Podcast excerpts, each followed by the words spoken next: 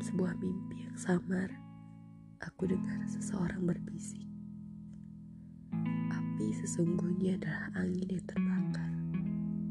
Ia menuju ke arahmu, hendak meminta pertolongan. Kenapa kau malah meninggalkannya? Kenapa kau menghancurkan hatinya?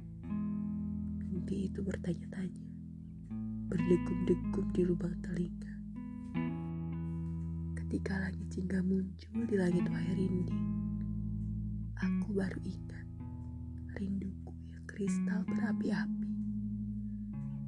Dan di bilik pengakuan, setangkai ilalang mengingat dosanya. Mungkin salahnya, angin kini menjelma kedinginan.